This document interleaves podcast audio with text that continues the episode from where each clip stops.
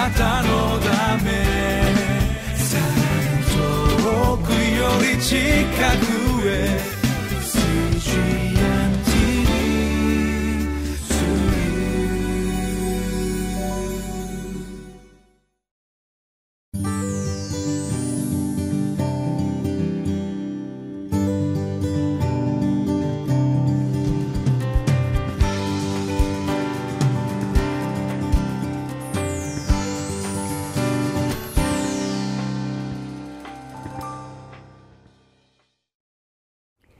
にちは、シオンの群れ教会の吉川直美です。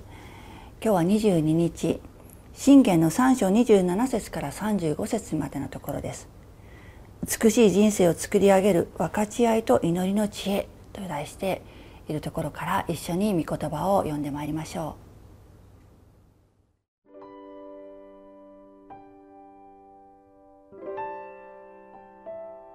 う。信玄3章27節から35節あなたの手に善を行う力があるとき、求める者にそれを拒むな。あなたに財産があるとき、あなたの隣人に向かい、去ってまた来なさい、明日あげようと言うな。あなたの隣人が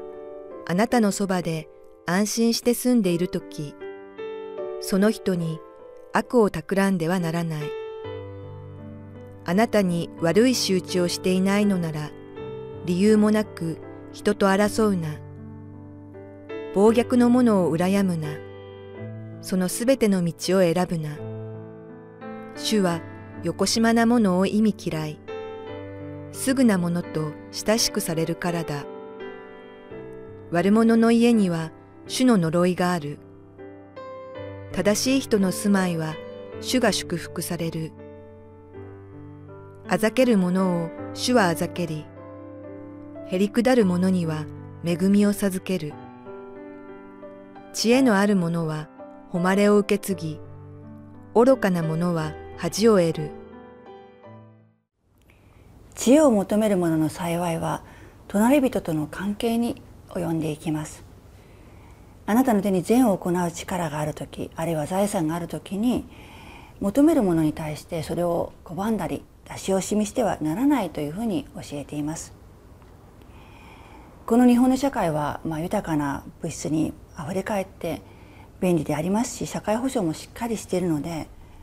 まあ、貧困は他の国の話のように思えていましたでもここ数年格差社会が広がって貧困は他人事とは言えなくなってきましたね。それでも全体を見れば飢餓に苦しむ地域やあるいは甚だしくこう貧困にあえぐような国に比べたら十分に手に善を行う力も財産も持っております。旧約聖書ではこの貧富の格差を解消するために土地や奴隷を解放する予備の年というものが定められていました。そもそも土地も財産も神様のものであってそれをこう預かっているに過ぎない。互いに分かち合って共存して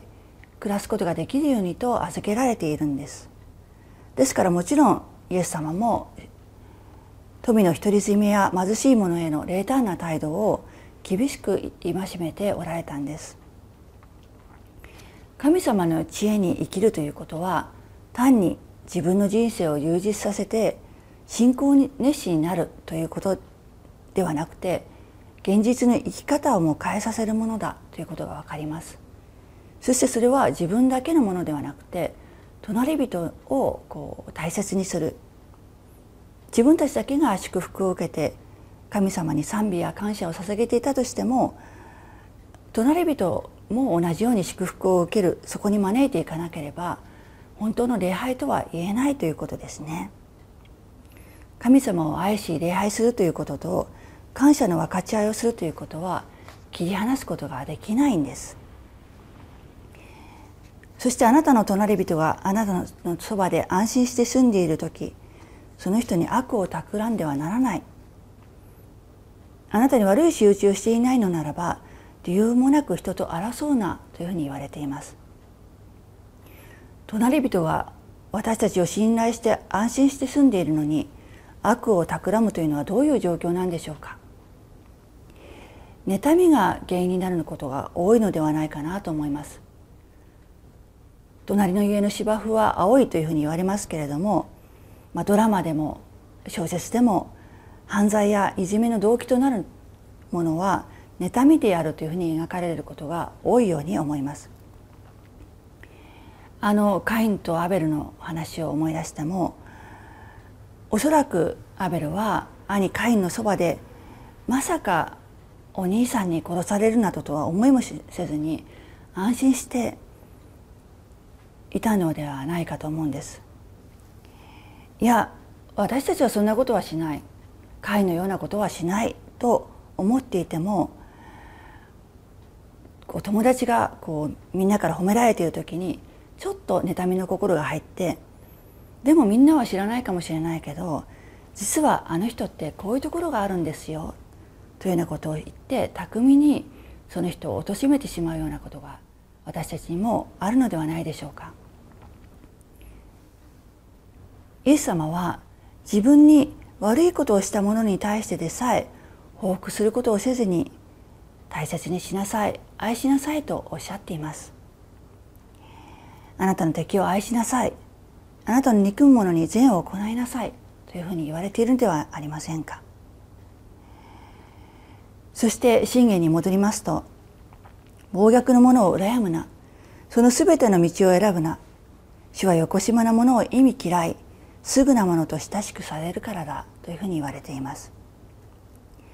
私たちはこう正直者が損をすると思うことがあります。また自分の生きたいように生きている人が自由に見えてそんな敵を愛したり自分を誇らない生き方が虚しく思えることがあります。詩篇の中にも暴虐の者たちが神様を信じる者たちを嘲笑って神に裁かれることもなく大手を振るって反映している姿を見て怒りを覚えるそのような支援がありますね。その怒りが羨みになってしまうとそちらに引っ張られてしまうんではないでしょうか。そのためにはあの詩編作者のように主に叫んで訴えることが助けになるんでしょう。それは御言葉はそのような横島なものの一時的な繁栄をもみ殻のように吹き飛ばしてしまうというふうに言われている。その言葉を信じることです。彼らの持っているものはその後に続くすぐなものへの恵みと引き換えるとしたらばとてもその引き換えるに値しないということが分かります。なぜなら主は横島なものを意味嫌いすぐなものと親しくされるからだ。悪者の家には主の呪いがある。正しい人の住まいは主が祝福されると続いているからです。神を信頼し御言葉の道を歩む者には神が親しくしてくださる。友と語らうように友と歩むように。あのエマーの途上で落胆してとぼとぼ歩く弟子たちのそばをイエス様が歩んでくださって彼らの人生について神様の視点で解き明かしてくださったように私たちにもそのようにしてくださる。私たちの家をも祝福してくださるというんです。神様と親しくできること以上の助け財産は私たちにはないのではありませんか？そしてあざける者を主はあざけりへりくだる者には恵みを授けるというふうに言われています。私たちは主の恵みをへりくだらなければ受け取ることができません。もともと恵みというのは受けるに受ける資格のないものが与えられる神様からの一方的な祝福です。ですからあ本当に私は受ける資格がないんだということが分からなければ神様の恵みも分からないし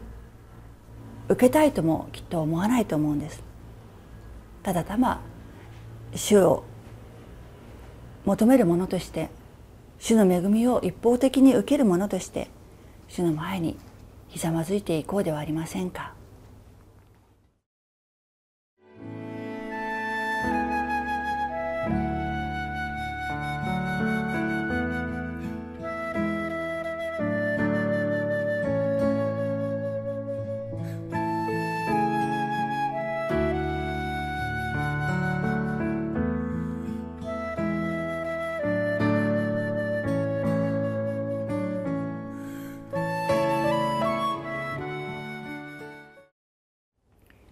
私たちは美しい人生を作り上げるのに何をしたらよいのでしょうか？神様からの恵みを分かち合い神様ご自身を愛することによってです。隣人や弱っている人と分かち合わず身近にいる人を貶めて生きることはそれはお金であったりあるいは愛用であったりそういった何かを偶像とすることで神様ご自身を愛することではありません。それは神様を憎むことになってしまうんです。神様は偶像を癌ではならない。それらに仕えてはならない。あなたの神主である私は妬む神私を憎む者には父の咎を子に報い報い三代四代にまで及ぼし私を愛し私の命令を守る者には恵みを仙台にまで施すからであるというふうにおっしゃっています。神様は神様を愛しそしてそれに従う者には限りなく恵みを施してくださいます。その恵みがどれほど豊かなものであるかを信頼せず他のものにこう求めてしまったり他のものを支えとすることがないように私たちもしたいと思います。主を愛し家族や隣人と共に主からの祝福を豊かに受けましょう。お祈りをいたします。私たちの主なる神様あなたのお名前を賛美いたします。どうぞ私たちの心からあなた以外のものを取り除いてください。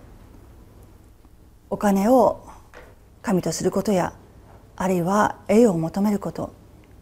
人からの行為やそういったものを自分の力で求めようとすることをどうぞあなたが取り除いてください。そして私たちもそのようなものになりたいと願い祈り求めます。どうぞ神様を愛し隣人と分かち合ってあなたの祝福に預かるものとさせてください。私たちの愛する主イエスキリストのお名前を通してお祈りをいたします。アーメン。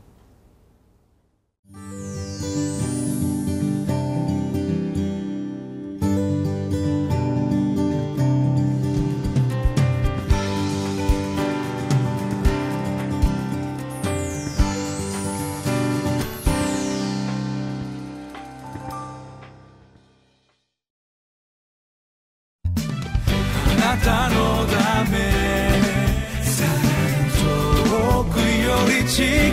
く。